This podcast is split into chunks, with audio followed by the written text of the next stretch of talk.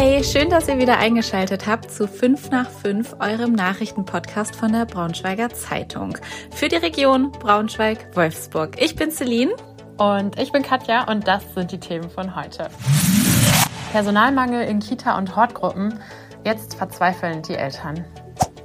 Die Temperaturen steigen. Wir zeigen euch die besten Badeseen im Harz. Katja, kannst du dich noch daran erinnern, dass irgendwie damals der Kindergarten oder die Kita ausgefallen ist? Äh, also das ist bei mir ja schon ein bisschen länger her, aber ich kann mich nicht daran erinnern, dass bei mir irgendwann mal kein Kindergarten gewesen wäre. Also da musste ich schon jeden Tag hingehen. Ja, ich auch, aber heutzutage ist das ja gar nicht mehr so selbstverständlich, weil zum Beispiel in Braunschweig in der Kita Geithilde haben in den letzten vier Monaten fünf von zehn Mitarbeitenden gekündigt und ähm, Ach krass. Ja, also es ist wohl sehr, sehr schwierig, die Stellen neu zu besetzen. Unsere Kollegin Katja Datsch, die konnte mit einer betroffenen Mutter sprechen.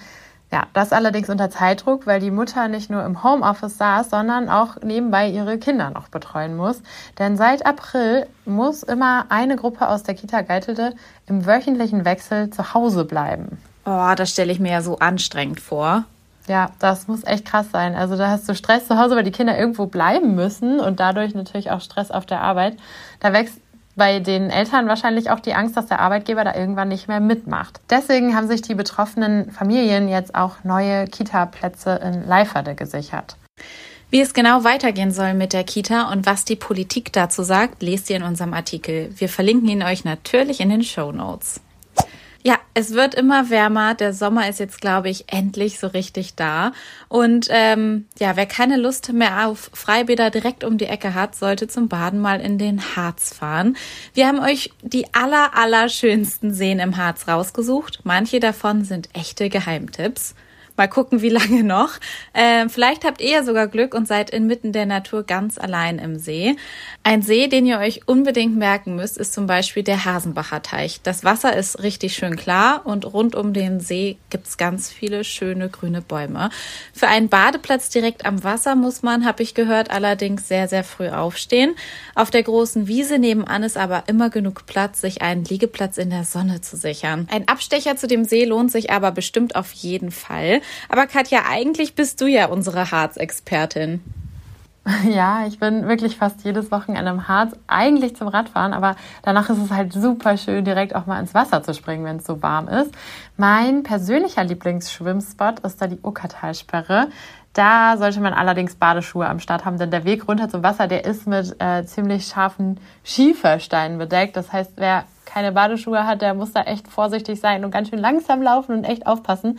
Aber alternativ kann man sonst auch easy eine Runde mit so einem Ausflugsdampfer auf dem Stausee eine Runde schippern gehen. Oh, das stelle ich mir auch richtig, richtig schön vor. Weitere Badeseen, unter anderem auch in Braunlage, haben wir euch aufgelistet. Den Link gibt's in den Show Notes. Schauen wir mal rüber nach Salzgitter. Im Netz kursieren da nämlich gerade schlimme Gerüchte. Da heißt es, ein Mann hätte Kindern in Salzgitterbad Ecstasy gegeben. Bei WhatsApp gehen da anscheinend viele schlimme Nachrichten rum. Die Pillen sollen wie Bonbons ausgesehen haben und vor allem am Roxy Helco Spielplatz verteilt worden sein. Die Frage ist, was ist dran an den Gerüchten, an dieser Geschichte? Jetzt hat sich die Polizei in Salzgitter zu den Gerüchten geäußert und sagt, dass ihr gar keine Info dazu vorliegt. Auch Betroffene haben sich dazu nicht gemeldet. Ähm, ja, sieht aus, als wäre es tatsächlich eine Falschmeldung. Ja, Stand jetzt, Entwarnung also für alle besorgten Eltern. Es passiert ja oft recht schnell, dass sich so Gerüchte hochschaukeln. Falls es da aber andere Entwicklungen geben sollte, erfahrt ihr es natürlich bei uns. Ja, zu schnell war ein 51-jähriger Autofahrer in Gifhorn unterwegs. Mit sage und schreibe 138 kmh ist er über die Bundesstraße 4 geballert. Erlaubt waren nur 80. Blöd, dass genau dann eine Tempokontrolle von der Polizei gemacht wurde.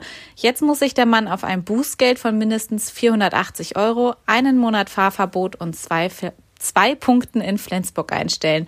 Alle Infos zur Tempokontrolle verlinken wir euch wie immer in den Show Notes wer weiß, vielleicht wollte der auch nur ganz schnell was zu essen besorgen und der Hunger hat mit aufs Gaspedal gedrückt.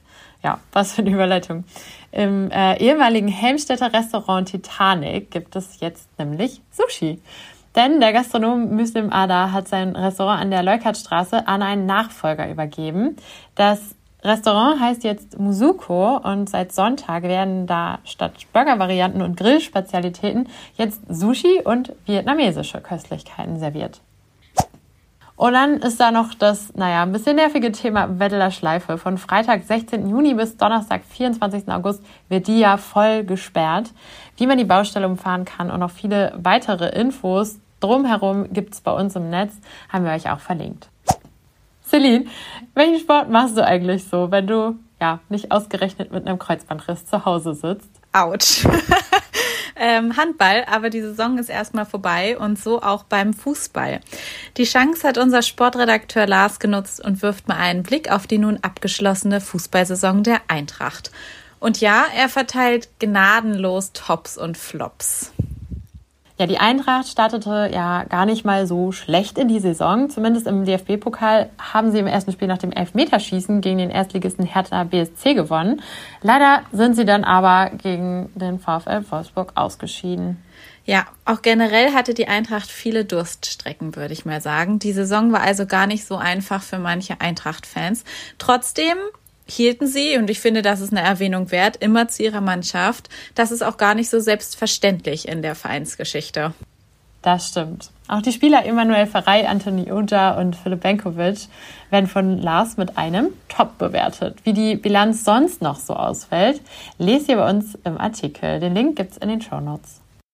Katja, bist du Apache-Fan? Ist das der äh, mit dem Roller? ja, genau der. Äh, ich muss zugeben, bei mir hat es tatsächlich ein bisschen gedauert, äh, aber jetzt feiere ich seine Lieder. Voll schade, dass ich äh, ja keine Tickets für Samstag bekommen habe, denn dann spielt Apache sein Konzert in Hannover. Alle wichtigen Infos rund ums Konzert, wie ihr da hinkommt und so weiter, haben wir euch mal eben aufgelistet. Findet ihr auch in den Show Notes. Ja, ich finde ihn mittlerweile auch ganz stabil, kann man auf jeden Fall ein bisschen zu abschaken. Karten gibt's leider nicht mehr, ähm, aber trotzdem viel Spaß an alle, die beim Kartenverkauf Glück hatten. So, und jetzt geht's ab in den wohlverdienten Feierabend. Schön, dass ihr wieder dabei wart und ihr wisst, wie es läuft. Wenn ihr Fragen habt, Anregungen oder Kritik, schickt sie gern per WhatsApp. Die Nummer findet ihr in den Show Notes oder schreibt uns per Mail an 5 nach 5 at funkemedien.de. Und wie immer freuen wir uns, wenn ihr uns weiterempfehlt. Das wäre natürlich super nice. Ich wünsche euch auch einen schönen Feierabend. Tschüss.